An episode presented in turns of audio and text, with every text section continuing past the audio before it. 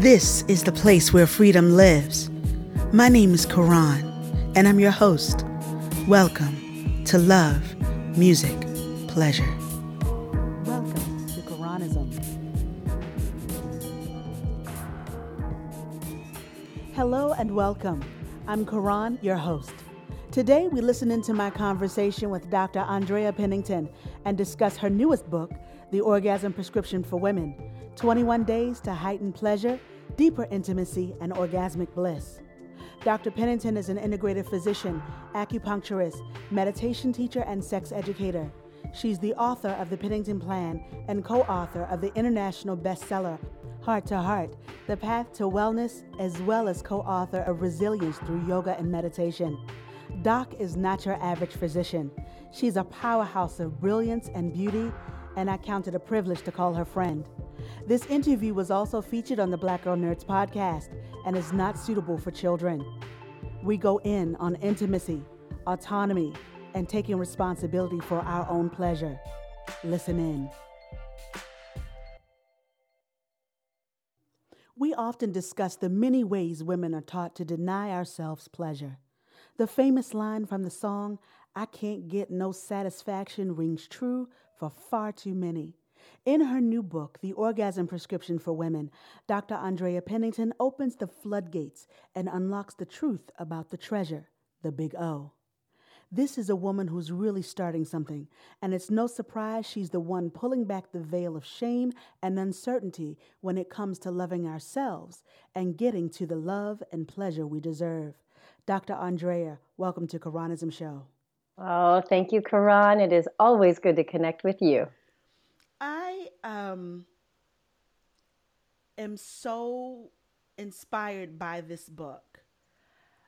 But why do people shy away and recoil when you say the word orgasm?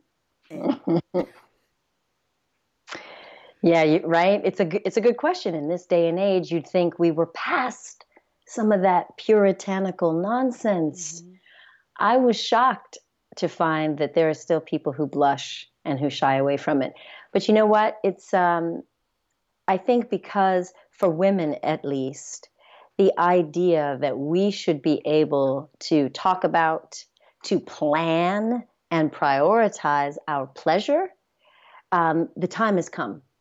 I think what we, many of us have taken on, you know, in this role as moms or as mompreneurs or CEOs and whatnot, we've put ourselves last on the list for far too long.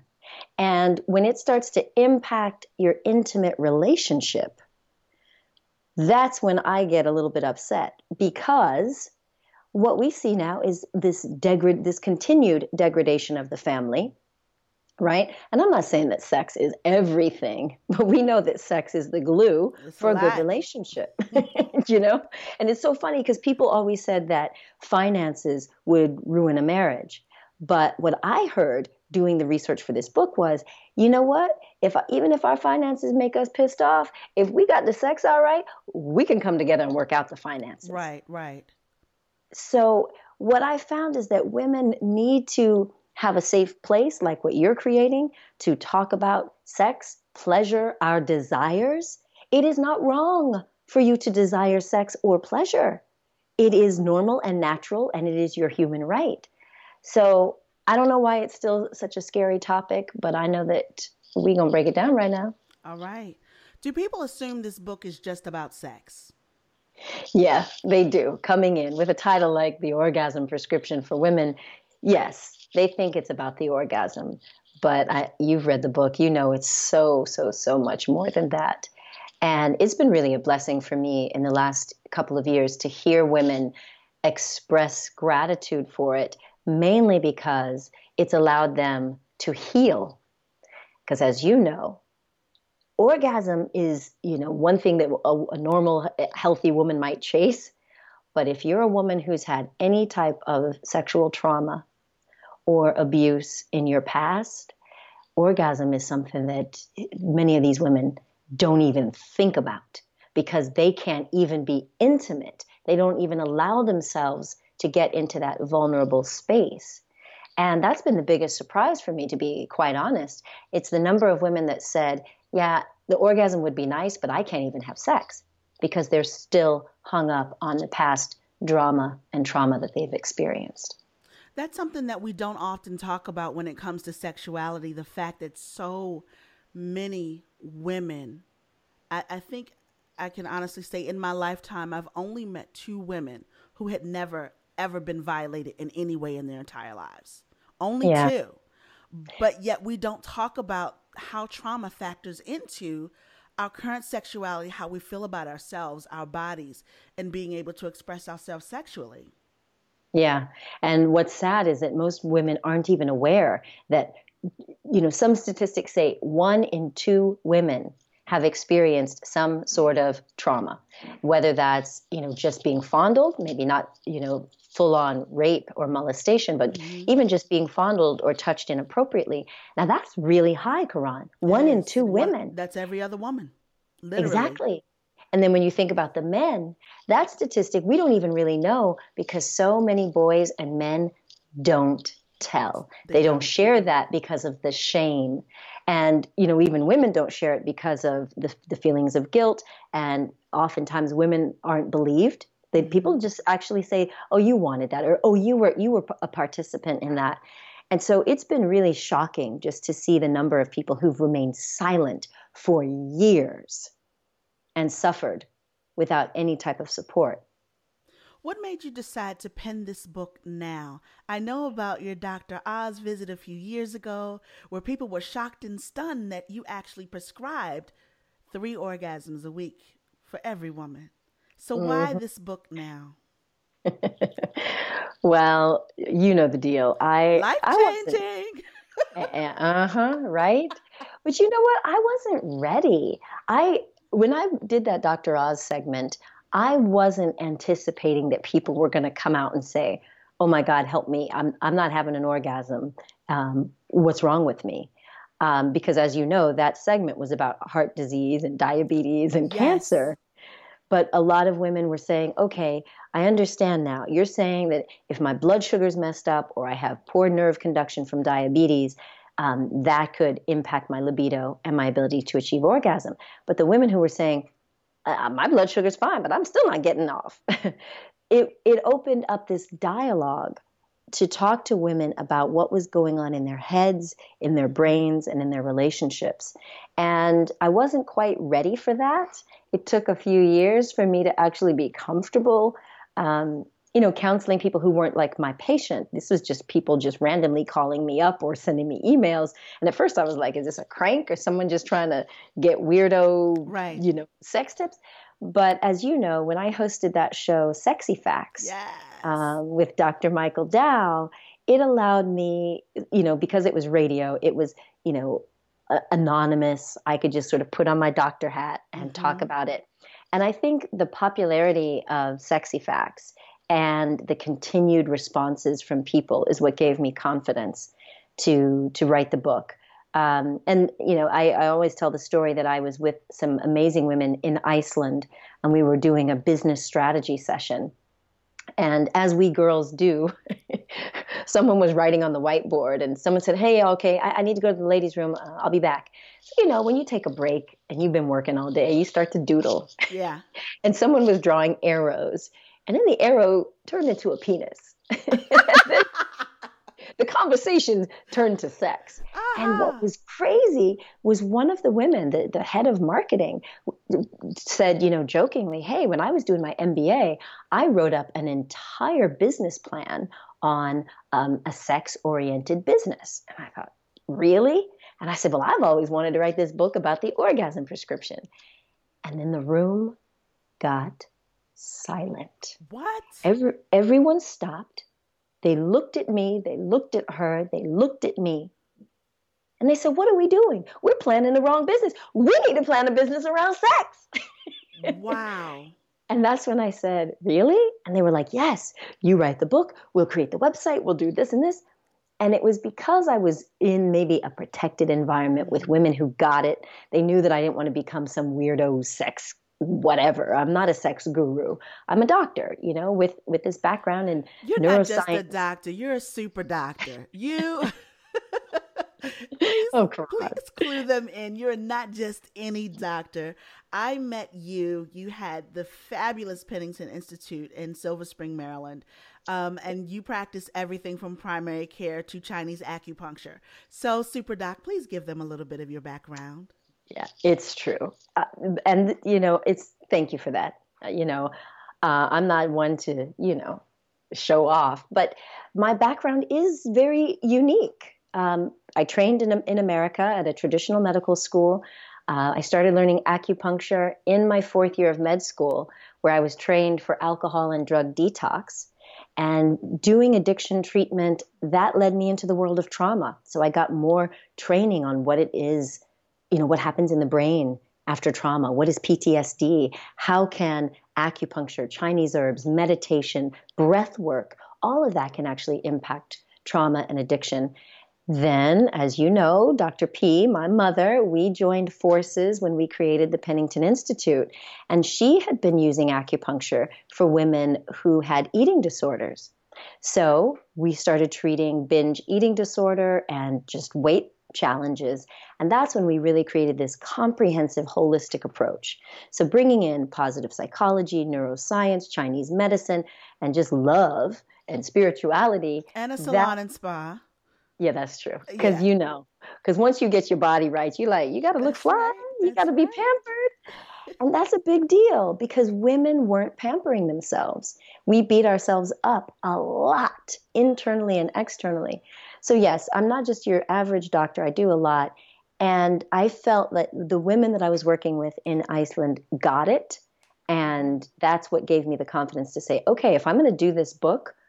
And you've seen it, it's over 300 pages. Yeah don't do it right. So we brought in the deep psychology work to help a woman get past any of her inner hangups, her trauma and drama, her lack of self confidence, her mm-hmm. body issues.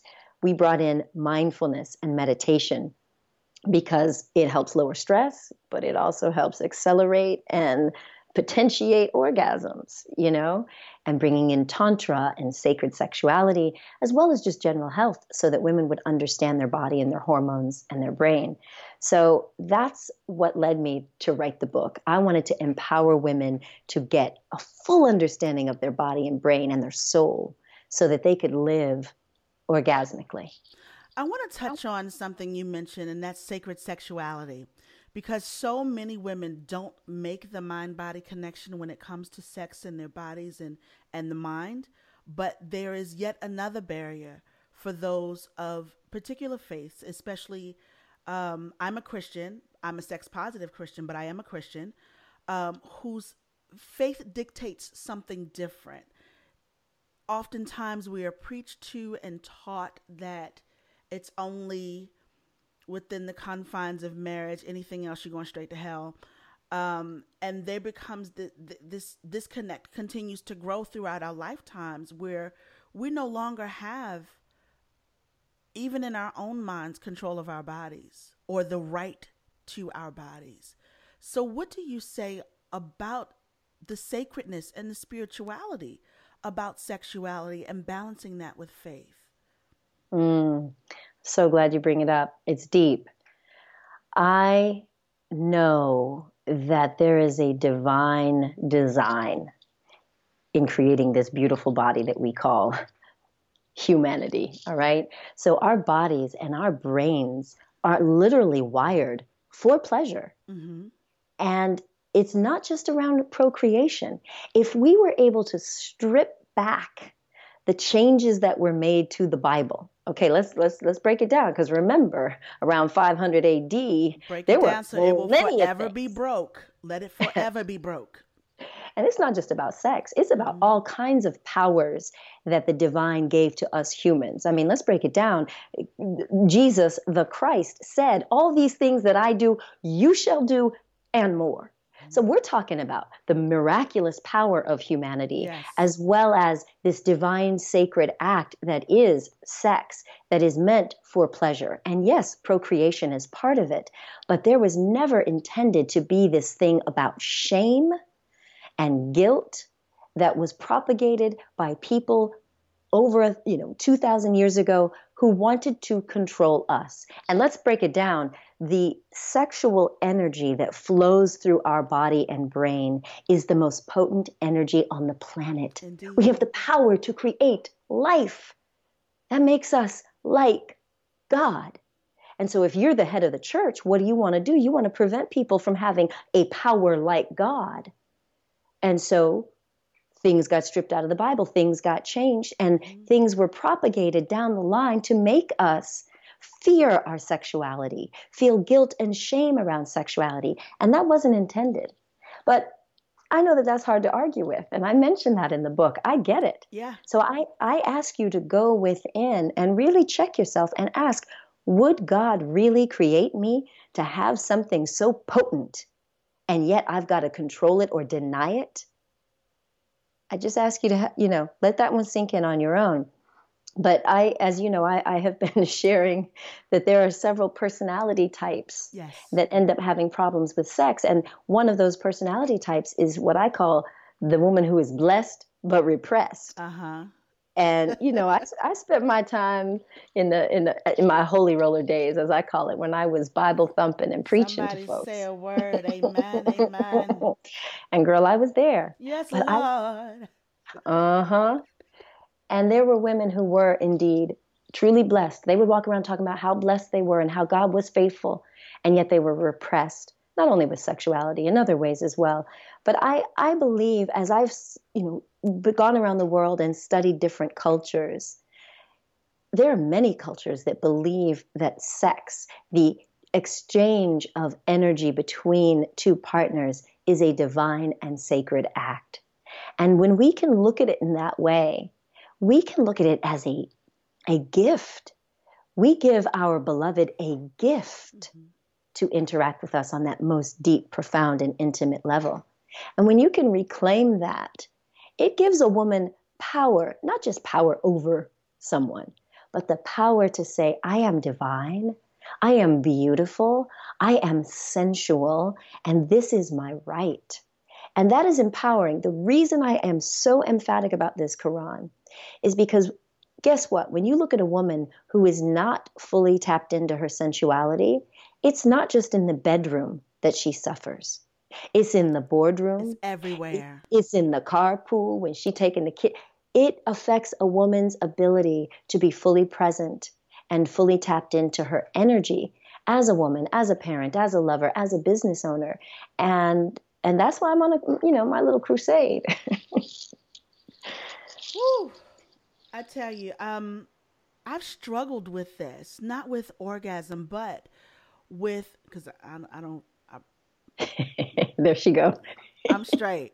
Um, I'm good. Um, but I've struggled. I've struggled my whole life with the kind of power and energy that you speak of when it comes to my sexuality, when it comes to my sensuality, when it comes to I call it my womanity, when it comes to my womanhood.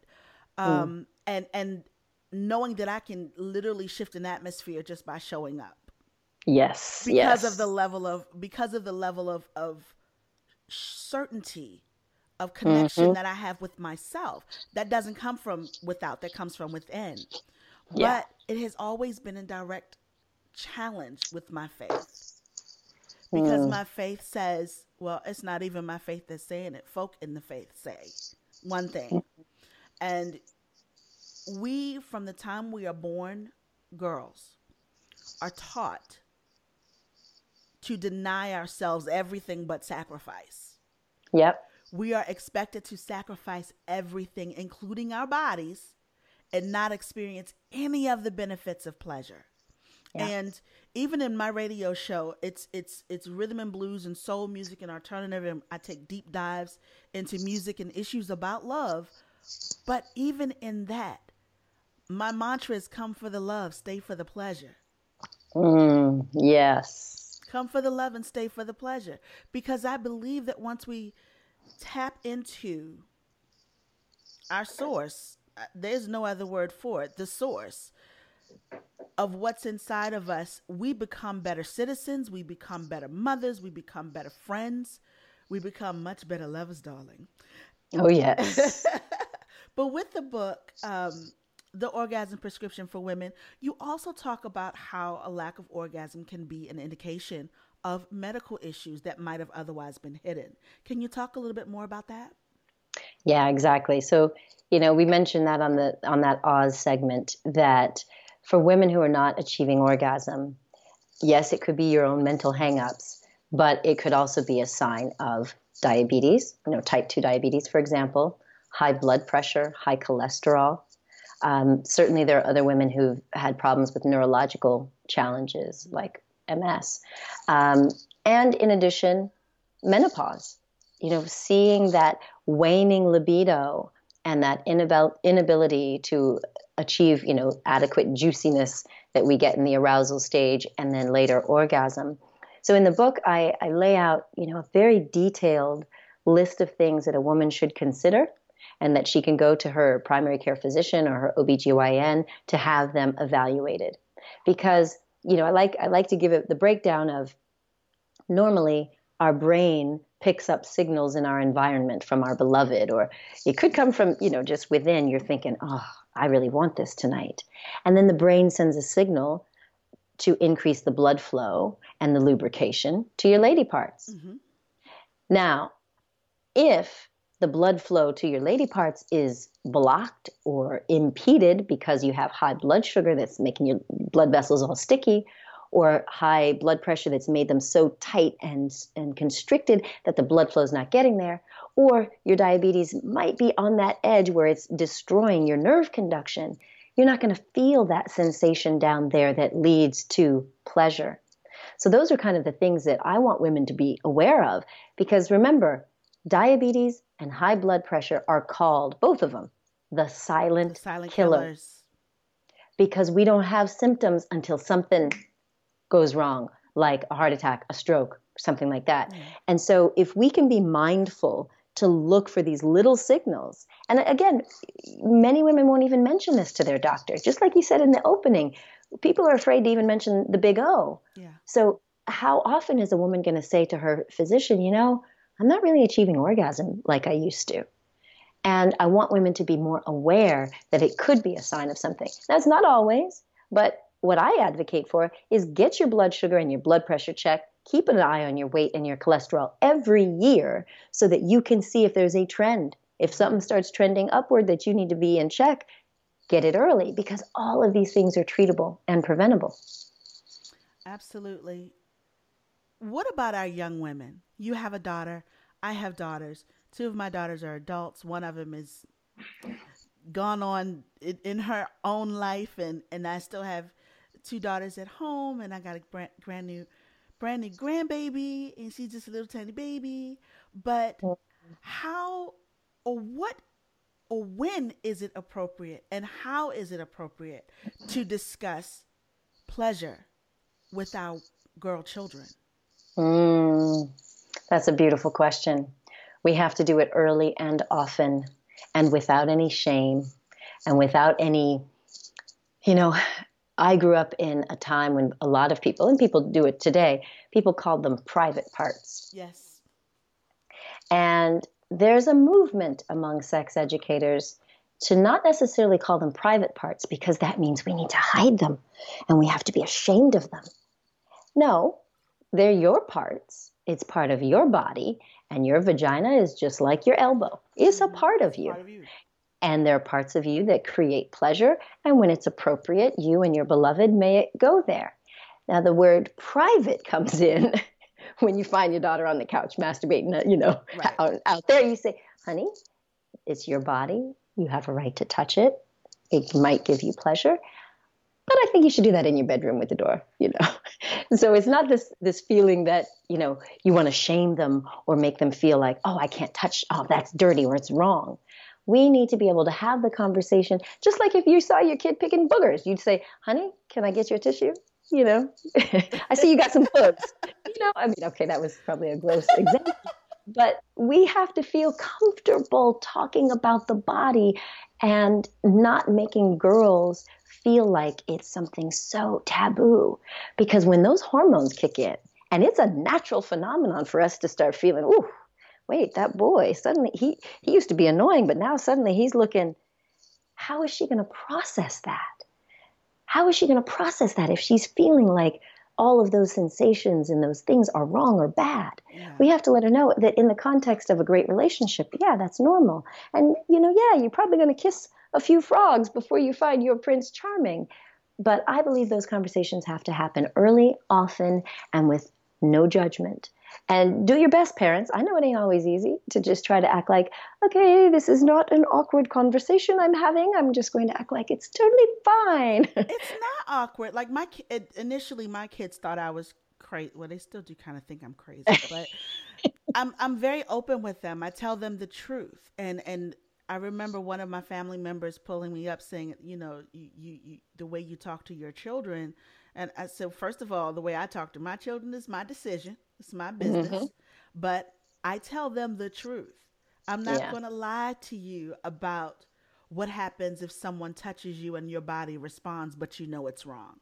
I'm not going to lie because that's what keeps that silence, that those exactly. private parts. I'm not going to lie to you about sex being a pleasurable experience, but you have to know when you're ready for it. You mm-hmm. know when you're ready for it. And, you know, in the context of that, we live in such a culture of that that does not respect women. So mm. what do we teach our sons? What do we say to our young men about not just about respect and not raping and not violating women, but a woman's right to pleasure, a woman's right to know, a woman's right to determine when and where and how and how good. yeah, yeah. yeah, yeah. Well, again, it has to happen early, right? We need to tell our young men that, you know, your body is a gift, her body is a gift, and it's something that you exchange and you share consensually and that means if it's a gift, you treat it with respect. Yes. You treat it with gentleness and care.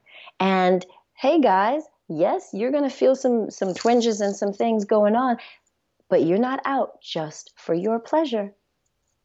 Bear in mind this is meant to be a mutual experience. If we can get boys thinking that up front, that's a help. And the second thing I'll say to the boys out there is porn it's ubiquitous. It's so easy to get a hold of. And more boys tend to consume porn earlier mm-hmm. and more often than fe- their female counterparts. And I would say this bear in mind that porn is not a documentary, it's fake. Yeah. Is fake. Those are actors. And the stuff that they're doing with some of those girls may not be what a normal non actor would actually enjoy. So you always have to be in communication with your partner. I am so grateful for this time with you today. Do you? I, I usually like to give the floor to my guests uh, to give a final word of encouragement, uh, uplift, um, to contribute something of, of greater value, a seed, if you will. Um, mm. I, I, would love for you to have a few words and uh, and for well, me because I love you so much. I love you too, Karan. You know you're my girl. through, the, through the years, across the miles, we both moved around and yes, we stay in touch, yes. and I love it. Well, you know what? I would say the thread that has gone throughout this entire conversation is to remind our that you are a divine being and you have a right to pleasure. You have a right to orgasm. You have a right to just live fully and orgasmically. And the good news is you're already built for it.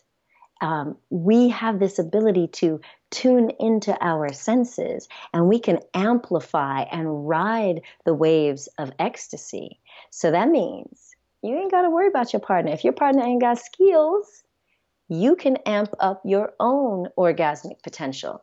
So, anyone who's listening, if you would like to try the 21 day program that is in my book, The Orgasm Prescription, you can do it for free.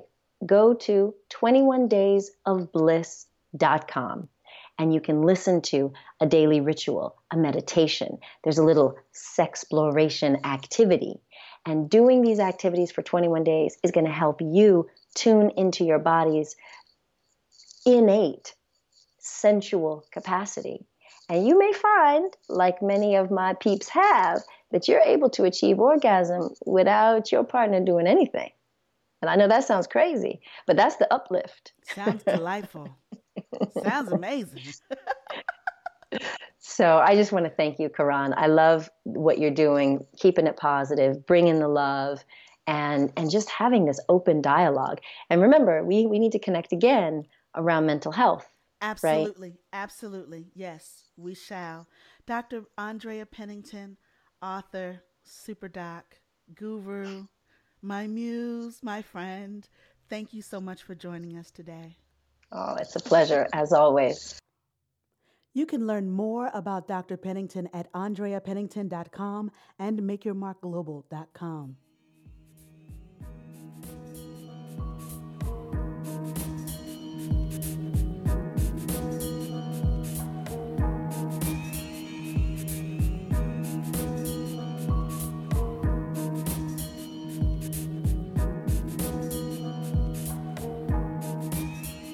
Love, Music, Pleasure is a production of Karanism Media. Visit us online at Karanism.com.